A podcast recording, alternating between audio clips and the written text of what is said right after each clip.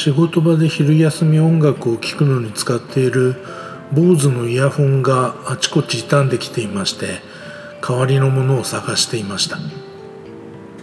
そういえばずっと使っていなかった第一世代 AirPods があるじゃないかということで久しぶりに聞いてみました。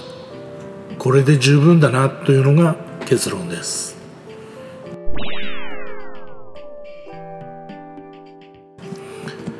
仕事場では基本的に携帯を引っ張り出すことはありません。引っ張り出すのは昼休みぐらいですね。昼休みには音楽を聴きながらニュースをブラウズ。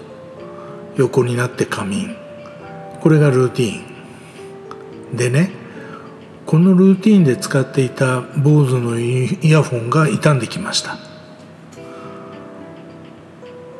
耳に当たる部分はイヤーチップではなく柔らかい樹脂製。イヤーチップ式のカナル式だとすぐ耳が痛くなってしまうのでカナル式は嫌いです。今まで使っていた BOSE のイヤホンはインナーイヤー式とカナル式の中間といった感じ。同じイヤホンを購入することも考えたんですが1万7000円ぐらいなんですね。ちと高い。以前何だったか忘れたんですがクーポンをもらいまして BOSE のオフィシャルサイトから4割引きで購入したはずです。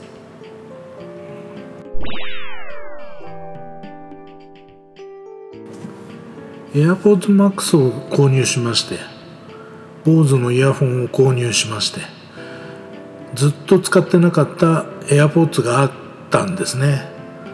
第一世代です。うどんと揶揄されたやつですね。現在の第3世代 AirPods は胴の部分が随分短くなってかっこいいんですが何も新たに購入しなくても第一世代 AirPod なら自宅にある。試しに聞いてみると低音は出てこないけれどまあそこそこ使えます。さっきも書きましたが昼休みの 1, 1時間弱聞くだけなのでこれで十分。という結論になりました。第3世代 AirPods はいろんな機能備わってるんですね。音質も良くなってるのかな。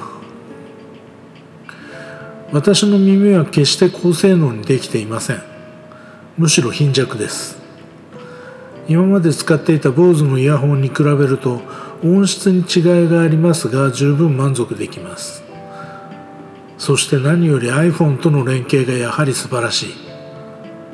ケースの蓋を開けるだけで Bluetooth の接続ができ耳から外すと音楽が停止します。忘れてました。これやり始めると快適で他のもの使うのがはばかられるほどです。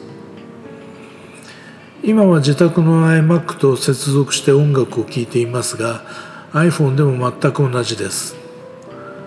使い勝手がいいというのは長く使えるものの特徴なのかもしれませんね。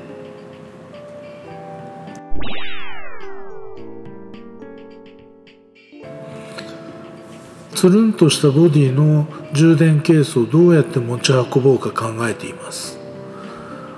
BOSE のイヤホンはカラビナがついた丸い布製のケースがありましてそれを車のキーにくっつけて持ち運んでいました。AirPods のケースにはカラビナがありませんのでどうすればいいかなと考えています。ポケットにそのまま突っ込んで持ち運んでもいいのですが私の頭脳は低機能ですので忘れることがあります。これまでは車のキーと一緒になっていましたので移動の時に忘れることはありませんでした。BOSE のイヤホンのケースに入れて持ち運べばこれまでと同様キーと一体になっていますので忘れることはなさそうです。これが一番いいかな。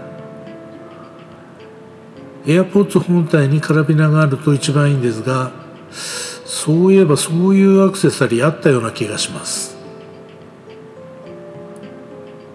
購入しました。明日の夕方には届きます。とりあえず明日から AirPods を昼休みに使おうと思います。